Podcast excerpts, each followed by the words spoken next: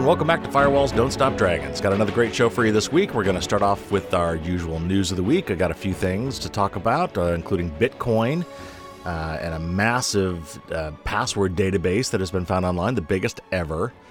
And uh, then we're going to talk about net neutrality. That's been all over the news, so I'm going to kind of give you my take on that and where things stand and where we go from here. And we'll wrap up with the tip of the week for how to shop safely online. We've talked about this at various points, but I know some of you out there have got those last minute deals you want to catch, some last minute gifts you want to get for the holiday season, and we'll tell you how to do that safely. First up, let's talk about Bitcoin. Bitcoin has been in the news lately because its value has gone absolutely through the roof. It was about a thousand bucks for a Bitcoin at the start of this year. Back if you go back to January 1st, the, the going rate for a Bitcoin, if you were to exchange that for US dollars, was about a thousand. Uh, it has recently hit almost $18,000. Uh, it's gone right right through the roof. Looks completely like a like a bubble ready to burst, but nobody really knows because it's a virtual currency and uh, how do you really predict what it's going to do? So I wanted to kind of talk to you about this. I've really wanted to get an expert on here for a long time to really dive in deep to what Bitcoin is. Um, but today we're just going to talk about it at a high level, just so you can understand what it, basically what it is and what what's going on here. So, Bitcoin is what we call a cryptocurrency, uh, or at least that's what the industry or the pundits uh, are calling it. I'm not sure how super accurate that is, but I'll explain probably why that why that comes from. Um, and it's a virtual currency, unlike you know currency generated by a government like a U.S. dollar or uh, British pound or any of or the euro, any of these kind of bank-backed um, currencies. Uh, Bitcoin is decentralized. That was the whole point of, of Bitcoin is that it wasn't going to be generated by any single country. It was a it was a brand new currency developed by this guy uh, named Satoshi Nakamoto. Everybody, well, nobody knows who this guy is. A lot of people believe it's actually a group of people, but it was an extremely clever idea. And what it basically is is it's a, what we call proof of work, and he developed this basically a puzzle, a mathematical problem that was hard to solve, and it got progressively harder and harder, exponentially harder and harder as time went on. Which is to say that when you first start with this cryptocurrency, it's you you you create a new you mine by when you create a new coin, you mine a coin, and this is all done on a computer. Uh, and the computer is set to solve a math problem. And that math problem at the beginning of time was very easy. So, Satoshi Nakamoto, the guy who invented this, is on paper a multi-billionaire in terms of Bitcoin value because this guy was the first. It's kind of like a it's kind of like a pyramid scheme. The guy who gets in first is the one who always makes the most money. Uh, so he created this idea of, of a type of currency that could be created by anybody, traded by anybody, uh, in such a way so there's the two aspects. There's the creation and the trading. So the creation part and the reason it's probably dubbed a cryptocurrency is you you're whenever oh, how do you explain this? So there's this thing called a hash algorithm and it's used all the time in crypt- cryptography. And what it basically does is you you put in some amount of input. It could be big or small. And what comes out is a fixed size number. Um, it's a very long complex number, a certain set of bits, usually 256 bits today, uh, and that number eh, will change drastically based on just one minor change to the input. So the idea being, if if I t- if I take some digital file, let's say, and I hash that file, I get a certain value. If I change just one tiny thing about that file and rehash it, I get a completely different hash. And it's meant to be a one-way function. So you have all this data coming in uh, you hash it and you get an output of a fixed size.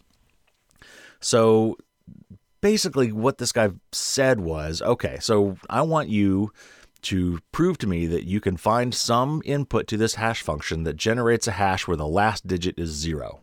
Go. So your computer cranks on this, finds a bunch of stuff, and oh hey, here I, I found a I found a set of inputs where out of these 256 bits, uh, I I can show that I've got an input where the last one is zero. That might sound easy, but and actually for finding one zero, it is pretty easy. That's why the first set of currency is so easy to do. And then after a while, though, now he says, okay, now I want you to find uh, inputs where the last two digits are zero. and then three digits, and then four. And you can see that over time, it's really hard to predict what the what the hash value is based on the input. So you just have to try a whole bunch of them, and eventually you find, oh, hey, I got lucky. I found a, I found some random input that when I give it this input, the output has the last three digits of zero. Great. So when I can prove that I've done that to the system, and the system is decentralized, it's it's set on you know there are all these nodes around the world that have agreed to participate in this, and and and so you kind of show your proof of work, and they say, okay, yes, you, have mined a Bitcoin. And actually, back in the day, I think when you mined it, you got 50 coins at a time. Um, and so, but this keeps getting progressively harder. So the whole point of this currency was it would be really hard. It'd be become progressively harder and harder to mine over time, which means that the value kind of goes up because it becomes harder to create. So obviously, the people got in on the ground floor. They're sitting pretty. They they were able to create really simple uh, inputs that got these desired outputs. Now it has gotten to the point where mining cryptocurrency is so expensive because it takes so much amazing computer processing power that often you waste more money in energy on your computing systems to create the coin than the value of the coin. Now, of course, the value of the coins have gone up quite a bit, so that calculus keeps changing. But uh, nevertheless, it's gotten to the point where crypto mining has gotten so specialized and so difficult that the only places that still do it are places that are like near a hydroelectric dam or in a country like China where they can manage to get almost free energy to pay for the because otherwise the cost the energy cost in doing it outweighs the value of the coins that you mine. It's gotten that hard to mine. So but it's obviously still being done because the value is going through the roof. And of course people now at this point once the coins are created you can trade these things like anything else. It's like a commodity. There's a whole stock market kind of exchange going on where you can go to these um, go to these markets and say, I want to buy Bitcoin. And then you buy the Bitcoin, you hold the Bitcoin, and oh, if that price goes up, then you could turn around and sell that Bitcoin for a profit. So in that way, it's kind of like a stock. Uh, but the weird thing about this currency, of course, is that there's nothing backing it whatsoever. It's just it's only worth something because people say it's worth something. Now there are companies that you will take Bitcoin as payment, so in that sense, it's it's it is a currency. You can spend it directly as Bitcoin, uh, or you invest in it and then you cash out, and then you, if you've made money, then of course you can spend that money as money, as regular money. So I said there were two parts to this. There's the mining part, that's the creating of the currency. Uh, and then there's the distribution part, the how you get that money around the planet and how you trade that money. Well, the other part of the other brilliant part of this whole system was normally you would have to go through some central place that would keep this ledger, right? To keep that would keep track of who owns what, who has what money. When you go to the bank and you deposit money, you know, the actual physical bills that you give them don't necessarily sit in that bank waiting for you to pull back out later. When you pull that money back out, you're pulling out a different set of bills. Um, that bank doesn't keep, you know, every branch doesn't keep all the money that its, you know, people have at that branch in that in their vault that you know that money goes elsewhere. And a lot of times it's just digital right? But the bank's good for it. You believe in the bank when you give the money to the bank and it's insured by the government usually. Um, and then you know so when you go to ask for that money it gives you money back. Well bitcoin doesn't have a central bank. There is no central repository for it. What they did when they invented this I again i'm assuming it's they um, they came up with this digital distributed ledger system called a blockchain. And basically, use, again, using cryptographic techniques to make sure that it cannot be altered, that the record that it keeps is uh, cannot be hacked or, or, or changed. It basically keeps an ongoing list of who owns every Bitcoin. And that list has gotten so huge that the it's like multiple gigabytes now of data because there's this one distributed ledger for all the Bitcoin ever that has to be kind of managed throughout the entire world internet uh, and copies which float around. Um, and whenever you do a transaction, that blockchain, that ledger is updated with your information and then distributed to everybody else. So everybody else on the planet knows that that Bitcoin is Carey Parker's Bitcoin. Well, actually, they don't know Carey Parker. They just know it belongs to some anonymous digital wallet. That's the other part about Bitcoin that's so interesting is it's generally anonymous, other than when you have to get in and get out, like when you have to sell the Bitcoin or buy the Bitcoin through a, uh, an exchange. That probably is hard to do anonymously. But if you were to mine that Bitcoin, that was certainly anonymous. And when you, if you were to spend it as Bitcoin, that's pretty anonymous as well. So that's the other interesting part about this digital currency. Like it's like cash, like digital cash, in the sense that there is no name associated with it, unless you, you know, do something along the way that will tie your name to it, like again, buy and sell on an exchange or something like that.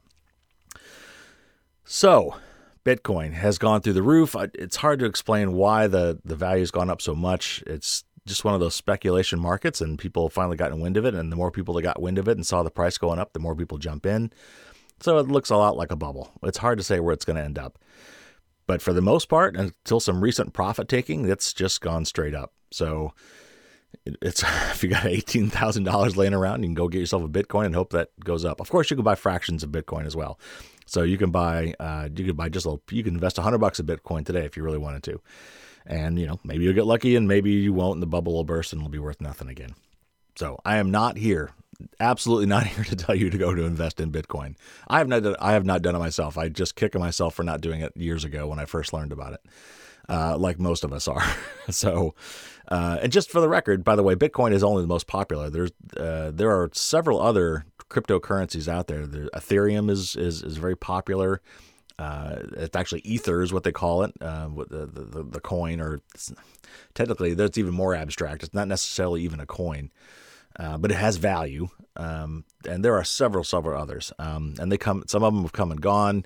So it's really hard to say. Bitcoin, for whatever reason, has has really taken off to be the master cryptocurrency, but there there are others and there will be others. So it's very interesting to see where this is going to go. So nothing else. I just wanted to kind of catch you up on that and let you know what all the hubbub was about and uh, explain a little bit about Bitcoin. Hopefully, I'm, I'm, still trying to find somebody out there who can come on the show and do a much better explanation than I just did of what this stuff really is and what the impacts are going to be going forward because this is going to be around for a while, I think. But until then, there's your little uh, there's your little nugget for the week on what's been going on with Bitcoin. All right, now and the next little news item I wanted to bring up. Uh, there's a research establishment, a threat intelligence um, company or um, organization called 4IQ, and they go looking around the dark web trying to find you know password databases, you know, from hackers that have breached places and seeing what's for sale and just kind of going into the darker corners of the internet to see what they can find out is going on out there. And they ran across this massive database of passwords 1.4 billion usernames and passwords. Uh, they're all searchable. It's it's they're all in clear text. They're, they're not even scrambled anymore. Usually, when hackers find these things on servers somewhere, they're all scrambled and they download the whole database, which is scrambled. And they, then they go through that database and try to hack it and find out what the real passwords and usernames are. Um, this particular database has already been hacked. It's already been descrambled. Uh, all the passwords are right there for you to look at. There's 1.4 billion of them, and like I said, it's searchable. It's like you know, it's like going to Google and saying, "All right, show me all the passwords for, you know, Carey Parker, C A R U I P A R K R, and see, you know, show me all the passwords for, you know, pick a username, and then or and it will go and search them all. Show me all the passwords for Yahoo, because uh, there are a lot of these things are in there by email address, and they're all in clear text. So the, all the all these guys got to do is go find these passwords and start trying to use them, um, which is just scary as all hell. But it's been out there for a long time. So the other thing that this research agency found is a lot of these passwords are still good. Like while some of them are still old and hopefully have been changed because the the companies that were breached figured out that they were breached and told their clients, "Hey, everybody go change your password." Um, there's still quite a few of these passwords that are still being able to be used. So, my advice, quick advice, of course, um, certainly if you have ever reused a password, if you used one password on one site and use that same password somewhere else, go change it. Go change all those passwords, make them all unique. Um, if you know that you're the that you've been a victim of a breach, if some service you've been using has been breached, uh, you you probably have already done this. But if you haven't, change those passwords, make them really long and strong and unique. Um, one of the problems that with these password databases and one of the reasons they are so, so easy to hack is because they're so easy to guess. Let me just give you a sampling. So of this of this 1.4 billion passwords, someone went through and sorted them all by most common and and listen to some of these. The number one most used password in this in this database, which has over, let me look at the number here, almost a million different uses out of this 1.4 billion database. A million of them are one, two, three, four, five, six. That was the password. You know what the second most common one was? One, two, three, four, five, six, seven, eight, nine. The third most popular password was QWERTY, Q W E R T Y. And if that sounds a little familiar, it's because if you look down at your keyboard, the first six letters on the top of every keyboard is Q W E R T Y. So someone thought that a great password would be, oh, what if I just take the first six characters on my on my uh, thing? I can just swipe my finger across it, like doing your finger across piano keys. Uh, so QWERTY, and the fourth, the fourth most popular password in this database, password, all lowercase, password. Fifth, one one one one one one. Sixth, one two three four five six seven eight. Seventh most popular, ABC one two three. The eighth most popular, one two three four five six seven. You see some patterns here. Oh, here we go. Now they're starting to get clever. The ninth most popular password in this list was password with the number one at the end. oh my gosh. So anyway, let's see. I'm trying to find the what's the firm. The uh, the next one that's the most interesting. Here's one that's interesting. So the 15th most popular is 1Q2W3E4R5T. Hmm. That sounds like a really tough password, maybe. But if you look at it, that's just the first two rows of your computer. Look, that's the numbers across the top and then the QWERTY. So all it is is one through five and QWERTY interleaved together. Anyway, people pick horrible passwords. This this this should tell you. And the ones that get hacked right away are the ones that are the worst. So anyway, if you've used any of these passwords, please just go change them. Uh, get yourself a password manager. I happen to like LastPass. There are plenty others you could look at, like uh, 1Password.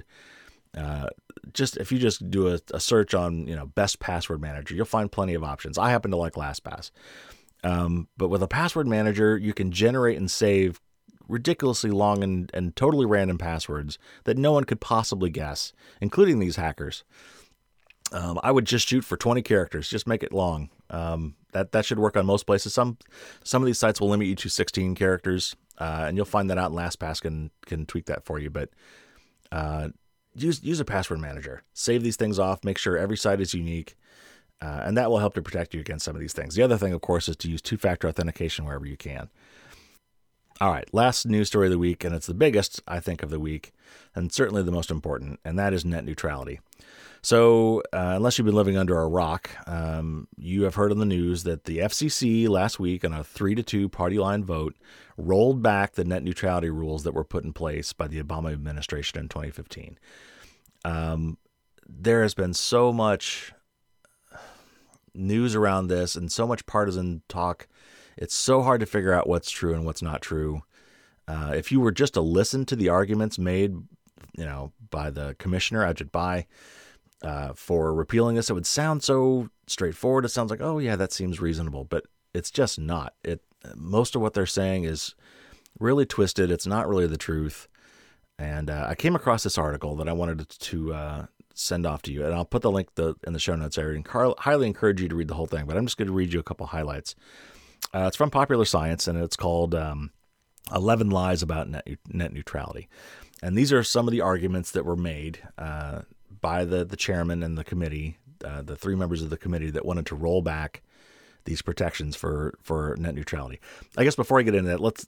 I'm assuming you guys know what this means by now, but let's just let's just verify that what the term means. So net neutrality was a term coined in 2003 by a guy named Tim Wu, and uh, the idea being that all the bits on the internet should be treated equally. There should be a level playing field for all web services, all websites, any anything wanting to use the internet, no, nobody should be treated differently than somebody else.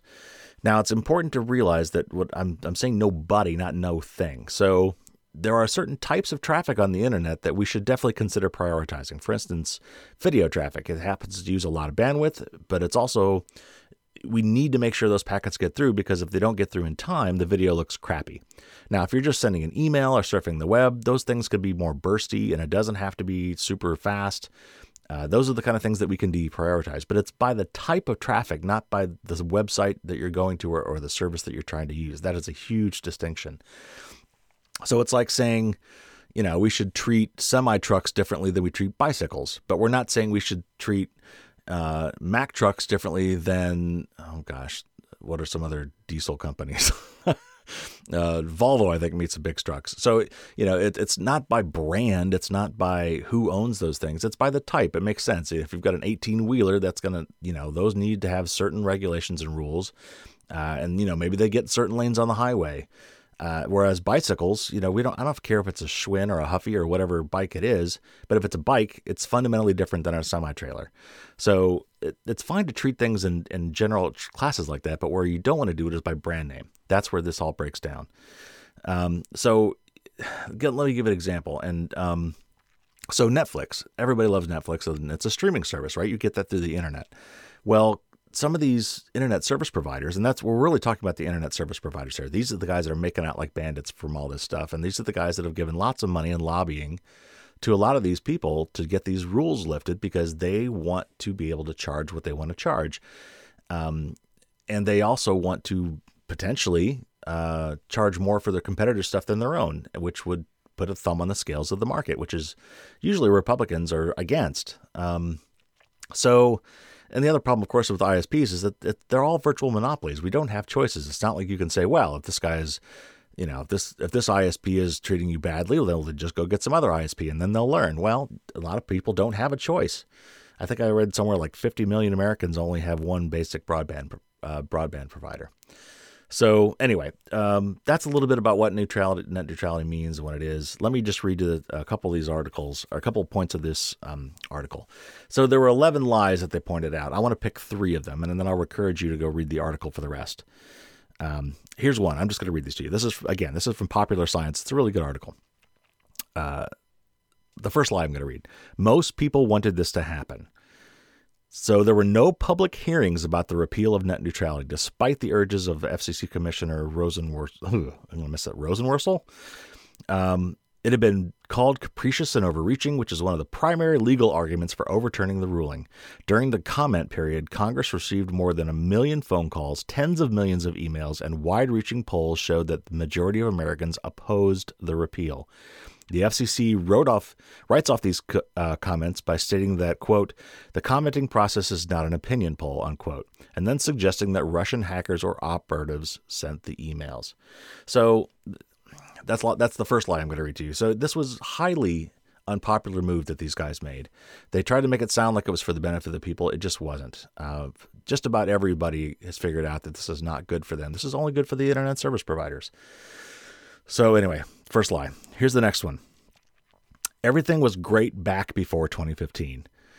The original net neutrality rules didn't come out of nowhere. In fact, there were several rather important things that happened before they were put in place. Uh, perhaps the biggest issue happened in 2014 when Level 3, a telecommunications company that helps ISPs connect to the internet, found major ISPs throttling internet speeds on services like Netflix. In 2012, AT&T blocked users on its lower-tier services from us- using Apple's FaceTime video chat feature, a, a move that caused huge public outcry. When Google announced its Wallet app, mobile providers tried to block it from block it for competing with their own solutions. AT&T tried blocking Skype to cut down on competition with its own services, or looked to other parts of the world. KPN, a telecom company in the Netherlands, tried to apply an extra tariff on messaging apps, forcing people into buying texting plans that worked on their cellular network. The move was blocked by the government. So again, it's you know the FCC was trying to say, oh, back before 2015, when these quote unquote burdensome regulations were were put into place, everything was great. The internet was thriving.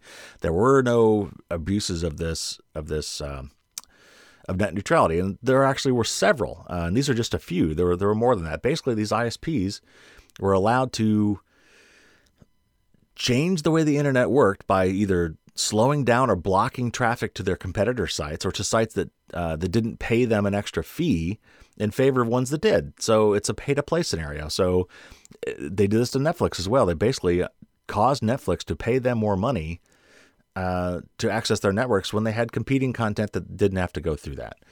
So this totally messes up the market dynamics. And what this is really going to do is screw the next little guy, the next Netflix, the next Google, the next Amazon, the next one of these web Hulu or whatever, these next companies that come along that want to try to compete against the incumbents and just can't because they can't pay to play, uh, and so they're they're going to get crushed.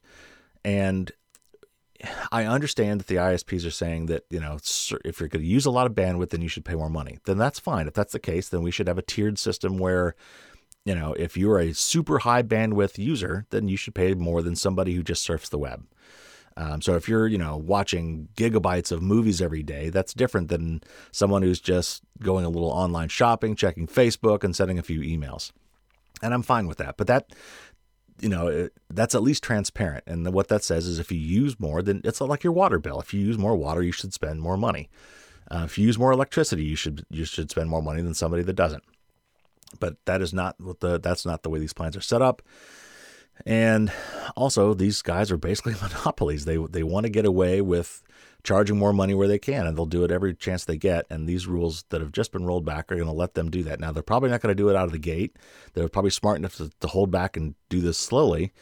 But it's like the old frog in boiling water thing, right? You put him in the warm water and you slowly turn it up, and he never realizes he's boiling. Um, we're going to realize it because it's going to be bad. All right, one more that I want to read from this, and then we'll move on. The last lie that I want to pick out of this one is that net neutrality is all the way dead and there's nothing that can save it.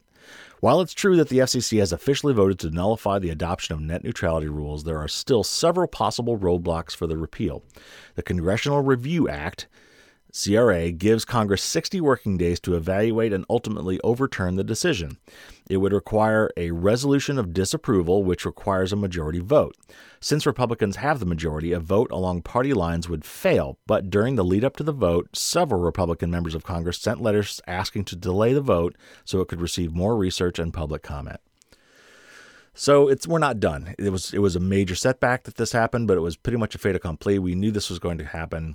Uh, there was really nothing to stop it. We, you know, we tried our hardest. We sent in all sorts of phone calls and comments. They ignored all of that. Uh, and but there are several members of Congress, uh, including some Republicans, that are saying this was not done properly. That if nothing else, we need to spend some more time on this, to have some public hearings. You know, the, uh, the public commenting system was a total shambles. Uh, there were lots of fake comments put in there, and they could have been from both sides. We don't know, but they refuse to even look at it. Um, so we really should get that sorted out. It they really just rushed this through, and it's a shame. Um, so, but we're not done yet. We can still fight this, and obviously we had these things in the first place, and now they're taken away. We can always get them back. So reach out to your Congress people, reach out to your representatives, let them know you care about this, let them know that you'd like this, that you don't like this decision that was made, that net neutrality does matter, and that you care about it. All right, that's the news of the week, and let's wrap up with our tip of the week.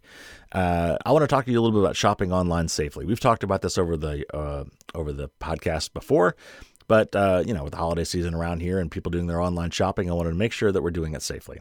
So, a couple tips for doing that. First of all, use a credit card, not a debit card. Uh, that's true of just about all any online shopping because it's it's so much easier to get your money back if there's some sort of a fraud or a problem uh, with a credit card based purchase. With a debit card based purchase, that money is out of your account. The money's actually gone. Whereas a credit card, it's really basically a loan that, that you haven't actually spent that money yet. It's not coming out of your account yet. Um, eh, if they get a hold of your debit card, if someone steals your debit card credit, uh, credit card number, they can drain your account, and that's horrible. Where and you'd have to somehow fight to get that money back.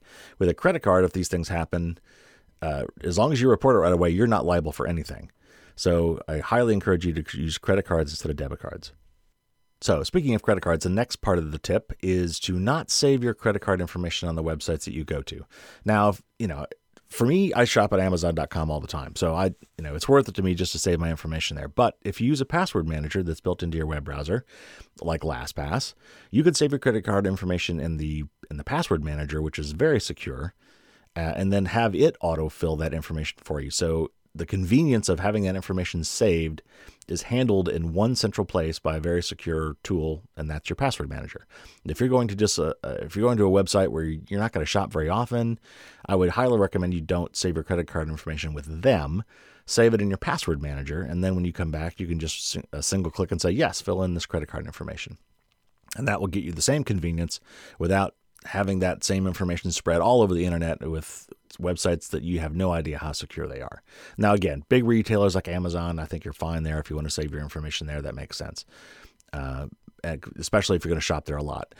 But uh, for all other sites, for any other sites that are going to be small that you're not going to make many purchases at, I would just say put it in your password manager instead, and then you uh, you can just autofill it from your password manager when you come up to the the place where you got to fill out the credit card info.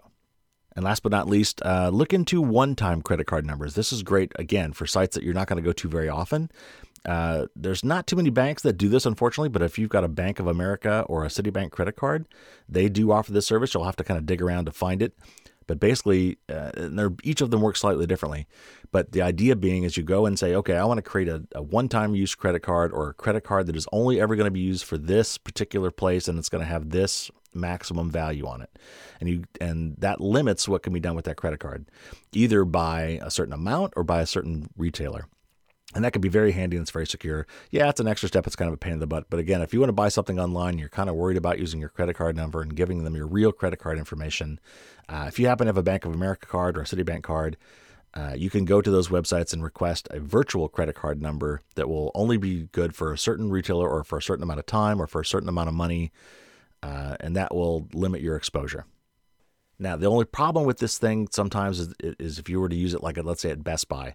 Like if you buy something at Best Buy and you have it picked up in the store, they want you to present the credit card that you use to purchase that when you pick it up. If it's a virtual credit card, you obviously can't do that. So you will have to be wary of some of those kind of things. Also, for refunds uh, and and things like that and returns, uh, sometimes that gets a lot more complicated if you have a virtual credit card because again, they want to put that money back on your card, and if that was a one-time use card, you can't really put it back to that. So there are some downsides to it, but uh, it, it could be a, an interesting way to limit your exposure on some of these websites where you're buying uh, buying things that you're only going to buy once or um, very infrequently. All right. The only other thing, of course, is, and we should all know this by now, is when you're doing your online shopping, look for the lock symbol or the, the HTTPS uh, on the website, making it secure. Most browsers now will actually warn you if you're trying to enter some credit card information on a site that's not secure. And almost every website now today is secure. It's, it's something that's you don't even have to think about too much anymore. But you know, if you're especially if you're going to some mom and pop site or some small site or a foreign site uh, to purchase something, just make sure that you've got a secure connection. It's usually a lock icon or it says HTTPS, or um, sometimes it's uh, the little name of the site is in green uh, in your web browser address bar. Uh, look for those things just to make sure it's secure.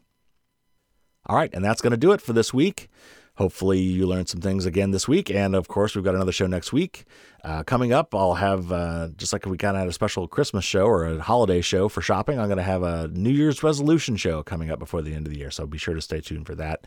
And as always, I'll bring you all the news that I think is important and try to explain it in the ways that make sense. Hopefully, I'm doing that for you. And, uh, you can help me to help you and to help others. You can go to patreon.com. That's P A T R E O N and search for Firewalls Don't Stop Dragons. Always looking for some extra supporters there and helping me spread the word. I would very much appreciate that. Of course, you can also buy my book, Firewalls Don't Stop Dragons, on Amazon. Uh, it's a great stocking stuffer. It's really good for people just getting brand new computers or brand new smart devices uh, who just need some extra help getting their stuff secure and to guard their privacy. It's a great gift. Over 100 tips step by step instructions and pictures and the whole bit. It's very easy to follow and it's very, very easy to read. I tried to, to, to write this book in a way that was entertaining uh, and, and accessible by really just about anybody. All right, and that will do it. So until next week, as always, don't get caught with your drawbridge down. Take care, everybody.